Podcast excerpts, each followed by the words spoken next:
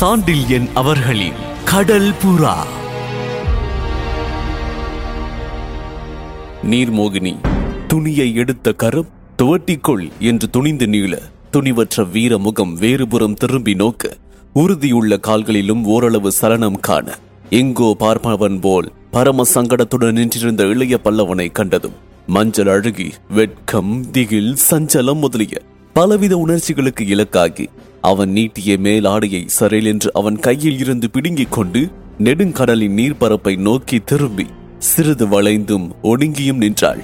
அந்த மெல்லியல் வளைந்தபோது பார்க்கவும் அஞ்சினான் அப்பனையினும் உயர்ந்த தோளான் என்றால் அதற்கு காரணங்கள் ஆயிரம் ஆயிரம் இருந்தன. எல்லா காரணங்களையும் விட உயர்குடியில் பிறந்தவர்களுக்கு இருக்க வேண்டிய முக்கியமான பண்பாடு பெரும் காரணமாயிற்று இளைய பல்லவனின் அந்த துணிவற்ற நிலைக்கு. அழகை ஊன்றி பார்ப்பதும் எளிது. புலன்களுக்கு வழிவிட்டு மனத்தை புண்படுத்திக் கொள்வதும் எளிது. ஆனால் அவற்றுக்கு அறத்தின் வேலியிட்டு பயன்படுத்திக் கொள்வது மிக கடினம். பார்ப்பதை விட பார்க்காததில் பெருமை இருப்பதை பெரியோர்கள் சுட்டிக்காட்டியிருக்கின்றார்கள். பிறன் மனதை நோக்காத பேராண்மை என்றும் வள்ளுவர் சொல்லுவார். பிறன் மனைவியை நோக்காத திட சித்திமுள்ளவன் எவனோ? அவனே பேராண்மை படைத்தவன் என்பது வள்ளுவர் கருத்து. அந்த கருத்து நாம் உரிமை கொண்டாட முடியாத எந்த பெண்ணை பற்றியும் பொருந்தும். அத்தகைய சிறந்த ஆண் மக்கள் வர்க்கத்தில் சேர்ந்தவனான இளைய பல்லவன் எழிலின் இருப்பிடமாக விளங்கிய மஞ்சள் அழகி அத்தனை அருகில் வந்ததும் அவன் இதயத்தை பண்பாடு விளைவித்த அச்சம் பலமாக சூழ்ந்து கொண்டது. முந்திய இரவும் அன்றைய காலையும் எழுப்பிய இதய கிளர்ச்சியை அந்த பண்பாடு பெரும் கட்டுப்பாட்டுக்குள் கொண்டு வரவே அவன் கோட்டைப்புறம் திரும்பிய தலையை மஞ்சள் அழகியிருந்த புறத்துக்கு திருப்பவே இல்லை. அப்படி திரும்பாத அந்த நேரத்திலும் அத்தனை கட்டுப்பாட்டிலும் மனம் சபலத்தின் சிற்றலைகளை அவன் இதயத்தில் மெல்ல மெல்ல மோதவிட்டுக் கொண்டுதான் இருந்தது. மஞ்சள் அழகியை அந்த சமயத்தில் அந்த நிலையில் சந்திப்போம் என்பதை கனவிலும் இளைய பல்லவன் நினைத்து பார்க்காமலே அன்று காலை அந்த கடற்கரையை அடைந்தானானாலும் அவளை பற்றிய வேறு கனவுகள் மட்டும் அவன் மனத்தை முதலிலிருந்து அலைக்கழித்துக் கொண்டுதான் இருந்தன. முதல் நாளிரவு மஞ்சள் அழகிக்கு எப்படி உறக்கமும் உணவும் சரிவர பிடிக்கவில்லையோ அப்படித்தான் இருந்தது இளைய பல்லவன் நிலையும். பஞ்சனையில் படுத்த நிலையில் அவன் பாலூர் பெருந்துரையையும் கட்டாரத்து பைங்கிளியையும் தனக்கு இரு பெண்களாலும் ஏற்பட்டுவிட்ட பெரும் பொறுப்புகளையும் எண்ணினார். திரும்ப திரும்ப இரவு நடன நிகழ்ச்சியும் மஞ்சள் அழகியும் இணையற்ற எழில்களும் எழில்களின் கருத்தழிக்கும் அசைவுகளும் அவன் சித்தத்திலே வலம் வந்தன. மஞ்சள் அழகியின் பாவாடை நடனத்தில் விசிறிய விசிறல் கண்களின் மயக்கமான பார்வை சங்கு கழுத்தின் அசைவுகள் இத்தனையும் மாறி மாறி அவன் மனத்திலே தோன்றி அவனை உறங்க ஒட்டாமல் அடித்தன. உறக்கமே மனிதனுக்கு இன்பமும் சாந்தியும் அளிப்பது என்பதை இளைய பல்லவன் உணர்ந்திருந்தார். ஆனால் அந்த உறக்கத்தை விட இன்பமானவை மஞ்சள் அழகியை பற்றிய நினைப்புகள் என்பதை அவன் அறிந்து கொண்டானானாலும் அதில் சாந்தி மட்டும் பூஜ்யம் என்பதை புரிந்து கொண்டார் இப்படி மஞ்சள் அழகியை பற்றியும் அவளாலும் அன்றைய இரவில் கடற்கரையில் நிகழ்ந்துவிட்ட விபரீத சம்பவத்தாலும் தனக்கு ஏற்பட்டுவிட்ட பொறுப்பை பற்றியும் நினைத்தேன். ரா பொழுதை ஓட்டிவிட்ட இளைய பல்லவன் கருக்கல் சமயத்தில் படுத்து சிறிது நேரம் மட்டுமே கண் அயர்ந்து உதய காலத்துக்கு சற்று முன்பே எழுந்து தளத்துக்கு வந்து சேர்ந்து சுற்றுமுற்றிலும் பார்த்தார். அக்ஷய முனையின் உதய காலம் பேரின்பத்தையும் பெரும் பயத்தையும் கலந்து அழித்துக் கொண்டிருந்தது. தூரத்தே புகைந்து கொண்டிருந்த பகிட்பாரிசான் எரிமலை தொடர் உச்சியும் ஏதோ பல வருடங்களுக்கு முன்னால் அது கக்கிவிட்ட கந்தகம் கலந்த கனிப்பிழம்பின் காரணமாக பழுப்பு தட்டி கிடந்த அதன் சரிவுகளும் அருணோதயத்தின் சிவப்பில் அக்ஷய முனையை நாடி வருபவர்களை எரித்து விடுவன போல் காட்சியளித்தன. அதன் பழுப்பு கற்களை கொண்டே கட்டப்பட்ட கோட்டையும் மதிலும் பெரும் காராக்கிரகமாகவே கண்ணுக்கு தென்பட்டன.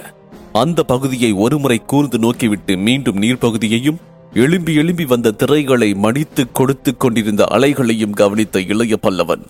அருணோதயத்தில் அந்த நீர் பகுதி அளித்த மனோகர காட்சியில் மனத்தை பெரிதும் பறிகொடுத்தான். அந்த நீரில் மிதந்து வந்த காளையின் சில்லென்ற காற்று அவன் முகத்தை மிகுந்த சுகத்துடன் தடவி கொடுத்து முந்தைய நாள் இரவு தூக்கமின்மையால் ஏற்பட்ட உடல் உஷ்ணத்தை சமணம் செய்ய முயன்றது. சாரதி அருணனை தொடர்ந்து கிழக்கு புறத்தில் தலை காட்டிய பருதியும் அந்த கடல் பகுதியை தன் கரணங்களால் மிக அற்புதமாக அடிக்கத் துவங்கினார் சித்திரை திங்களின் அந்த காலை நேரம் சிறிது ஏறினாலும் வெப்பம் மிகவும் ஏறி அந்த கடற்கரை பிராந்தியத்தை தகிக்க தொடங்கிவிடும் என்பதை முதல் நாள் காலையில் அறிந்திருந்த இளைய பல்லவன். குளிர்ந்த சமயத்தில் அந்த கடலில் தனது நீரோட்டத்தை முடித்துக் கொண்டால் சற்று வெயில் ஏறி கோட்டைப்புறம் விழித்தெழுந்தும் தான் பலவர்மனை சந்தித்து மேற்கொண்டு நடக்க வேண்டியதை கவனிக்கலாம் என்று முடிவுக்கு வந்தார் ஆகவே கீழே அரபு நாட்டு சராய் ஒன்றை அணிந்து மேலே துவட்டிக்கொள்ள சிறு துண்டொன்றையும் தோளில் போட்டுக்கொண்டு மார்பில் புலிநக தங்க ஆரம் ஆட ஆயுதம் ஏதும் எடுத்துக் கொள்ளாமல் படகொன்றில் ஏறி தானே படகை துடுப்புகளால் துழாவிக் கொண்டு கரையை அடைந்தான். கரையை அடைந்ததும் அந்த இடத்தில் தன் நீராட்டத்தை துவங்காமல் கொள்ளைக்காரர் குடிசைகளுக்கு அப்பால் இருந்த தனி இடத்தை நோக்கி சென்று அலைகளில் இறங்கி நீந்தினான்.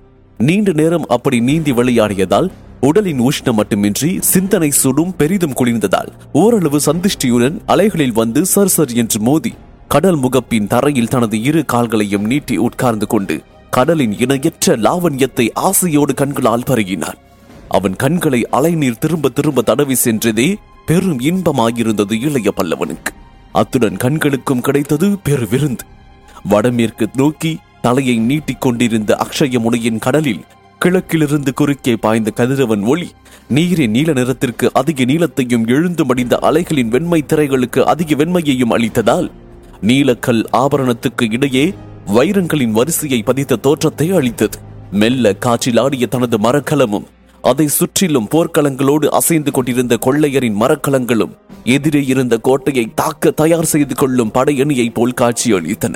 அலைகள் மீது உலாவிய கடல் நாரைகளை தவிர தரையில் இருந்து நீர்முனைக்கு நகர்ந்து மீன்களை நண்டுகளையும் பிடிக்க முயன்று கொண்டிருந்த பெரும் கொக்குகளும் அந்த கடற்கரைக்கு கண் கவரும் அழகை கொடுத்துக் கொண்டிருந்தன. அந்த பெரும் வெண் கொக்குகளில் ஒன்று நன்றொன்றை தன் அலகில் கொத்திக் கொண்டு ஓட ஆரம்பிக்க. அதை கண்களால் தொடர்ந்த இளைய பல்லவன் அந்த கடற்கரையில் வேறு கவர்ச்சியும் இருப்பதை திடீரென்று உணர்ந்தான். உணர்ந்ததால் திகைத்தான். திரும்பி படையில் ஏறி மரக்களத்துக்கு போய்விடலாமா என்று கூட நினைத்தான். மனம்தான் அதற்கு இடம் கொடுக்கவில்லை. கொக்கு சென்ற திசையில் தானிருந்த இடத்துக்கு வெகு தூரம் தள்ளி மஞ்சள் அழகி அலைகளில் துளைந்து விளையாடுவதை கண்டான் இளைய பல்லவன். கண்ட கண்கள் கண்டதை கண்டு கொண்டே இருந்தன. மருண்ட மனம் உருண்டெழுந்து உணர்ச்சி அலைகளை பாய்ச்சின. சிந்தனையில் எழுந்தன அந்த சித்தினியை பற்றி எத்தனையோ கற்பனை குவியல்கள். அலைகளை பற்றிய பொறாமையும் அவன் இதயத்தில் ஓரளவு எழுந்தது. அவள் கை மாற்றி போட்டபோது படகு துடுப்புகள் போல் தொழாவிய அந்த வெண்மை கரங்களின் அழகைக் கண்டு பிரமித்தான் அவன் அவள் நீந்தல் விளையாட்டை பார்த்து கொண்டிருந்த இளைய பல்லவன் ஓரளவு தைரியத்துடன் தான் அதை பார்த்தான். ஆனால் அவள் கரை மீது ஏறி வந்ததும் அந்த தைரியம் எல்லாம் எங்கோ பறந்தது. அவள் கரை மீது வந்ததும் அந்த பகுதியில் யாரும் இல்லை என்று நினைப்பால் மேலாடையை களைந்து தலையை துவட்டிக் கொள்வாளோ என்று பயந்தான் அவன் ஒரு வினாடி. அந்த பயத்துக்கு இடமில்லாமல் அவள் செய்து விட்டாலும் வேறு பயத்துக்கு இடம் வைத்தாள். கரையேறியதும் கீழே தார்பாய்ச்சாக கட்டியிருந்த சிற்றாடையை லேசாக பிழிந்துவிட்டு மேலாடையை பிழியாமலே சில வினாடிகள் நின்று கடற்புறத்தை ரசித்தாள். பிறகு ஏதோ நினைத்து தலையை ஆட்டிவிட்டு தானாக சிரித்து கொண்டு கடல் நீர் தரையில் முட்டிக் கொண்டிருந்த இடத்தின் ஓரமே தரையை பார்த்து கொண்டு நடந்தாள். அவள் தான் இருப்பதை அறியாமல் தன்னை நோக்கி வருவதைக் கண்ட இளைய பல்லவன் தான் எப்படி நடந்து கொள்ள வேண்டும் என்பதை உணரும் சக்தியை அறவே இழந்தான். அவள் அழகு அவன் அறிவை பறித்து கொண்டது. கடலில் இருந்து கிளம்பிய நீர் மோகினி ஒருத்தி இந்த தரணியின் தரையிடம் ஆசைப்பட்டு வருவது போல் நடந்து வந்தாள் மஞ்சள் அழகி. கீழ் சிற்றாடை வரிந்து கட்டப்பட்டதாலும் மேலாடை நீரினாலும் உடலில் ஒட்டி கிடந்ததாலும் புலப்பட்ட அழகின் மனோகர தோற்றம் காந்தம் என்று அவன் கண்களை இழுத்தது. மஞ்சள் நிறத்தின் மீது கதிரவன் பாய்ச்சிய காலை நேர செங்கிரணங்கள் அந்த மஞ்சளுக்கு ஓரளவு சிவப்பையும் கொடுத்ததால் கண்ட இடத்தில் அவள் செம்பஞ்சி குழம்பை வாரி தெளித்துக் கொண்டிருக்கின்றாளோ என்ற பிரம்மையை அளித்தது. முகத்திலும் காலிலும் கைகளிலும் இருந்த நீர்முத்துக்கள் காலை வெயிலில் பளபளத்து உடலெங்கும் முத்திரழித்துக் கொண்ட மோகினியாக அவளை செய்து கொண்டிருந்தது. இப்படி பற்பல ஊகங்களோடு கற்பனைகளோடும் அவள் தன்னை நோக்கி வருவதை கண் கொட்டாமல் பார்த்து கொண்டிருந்த இளைய பல்லவனின் மன உறுதி அந்த காலை காற்றில் பறந்து கொண்டிருந்தது. ஏதோ ஒரு தேவதை தன்னை நோக்கி வருவது போல் வந்து கொண்டிருந்த மஞ்சள் அழகியின் உடல் கட்டுக்களின் தோற்றமும் நடை தொடங்கிய எழில்களும் அவனை பெரும் சங்கடத்துக்கு உள்ளாக்கின. ஆகவே அவள் தான் இருக்கும் இடத்திற்கு சற்று தூரத்தில் வரும்போதே இளைய பல்லவன் சரையில் என்று எழுந்து நீர்க்கரையிலிருந்து சற்று பின்னடைந்து நின்றார் அவள் வெகு அருகில் வந்ததும் பிறந்த நாட்டின் பண்பாடுகள் உள்ளத்துக்கு அணை போடவே பார்வையை அவளை விட்டு நிலத்திலும் தாழ்த்தினார். ஏதேதோ யோசனையின் காரணமாக இளைய பல்லவன் இருப்பதை பாராமலே அவனை நெருங்கி நீர்ப்புறத்துக்கு திரும்பி தலை துவட்டிக் கொள்ள மேலாடையை நீக்கி அது கீழே விழுந்ததன் விளைவாக இளைய பல்லவனை பார்த்துவிட்ட மஞ்சள் அழகியின் உடலில் நாணமும் திகிலும் பாய்ந்து சென்றன. இளைய பல்லவன் தன்னை அப்பொழுது பாராமல் தலையை திருப்பிக் கொண்டு துணியை எடுத்து நீட்டியதால் ஓரளவு அவன் பண்பாட்டை புரிந்து கொண்டாலும் மஞ்சள் அழகியின் மனத்தில் சங்கடம் பெரிதும் ஓங்கி நின்றது. சரில் என்று அவள் கை நீட்டி துணியை பறித்து கொண்டு அலைகள் வந்து கொண்டிருந்த பெரும் நீர்ப்பரப்பை நோக்கினாள். அந்த அலைகளை விட தன் இதய அலைகள் தன்னை தூக்கி பல திசைகளில் எறிவதை அவள் உணர்ந்தாள். அவன் தன்னை தன் நடையை தன் எழில்களை பெரிதும் பார்த்திருப்பான் என்று தீர்மானித்த மஞ்சள் அழகி யாரும் இருக்க மாட்டார்கள் என்பதால் தானே இங்கு நீராட வந்தேன்? இங்கும் அதுவும் போயும் போயும் இவர் வந்து சேர்ந்தாரு? என்று எண்ணினாள். அவர் முகம் திரும்பித்தான் இருக்கின்றது. எண்ணங்கள் திரும்பி இருக்காது. தூரம் வரும்போது கண்ணால் கண்டதையெல்லாம் திரும்பவும் கற்பனையில் காண்பாரே இவர்? ஊனக்கண்ணை விட உள்ளக்கண் பொல்லாததாயிற்றே. என்று சிந்தித்து சிந்தித்து இன்பமும் துன்பமும் கவந்து வாட்ட தலை துவற்றினாள் அவள். இல்லை இல்லை. இளைய பல்லவன் இதயத்தை துவற்றினான் இதயத்தை இளைய பல்லவன் இரும்பாகத்தான் செய்து கொண்டிருந்தான். ஆனாலும் இரும்பை உருக்கும் சக்தி அந்த கரும்புக்கு இருந்ததை உணர்ந்தான் அந்த நீர் மோகினி அவன் இதயத்தை பல மலர்கனைகளால் பிளந்தாள். தலை மீண்டும் கடற்புறத்தை நோக்கி திரும்பியது. சற்று தூரத்தே இருந்து அந்த நாடகத்தை வேறு ஒரு உருவம் கவனித்தது. இதன் தொடர்ச்சியை மதி சொன்ன கதை. இதில் தொடர்ந்து கேட்கலாம்.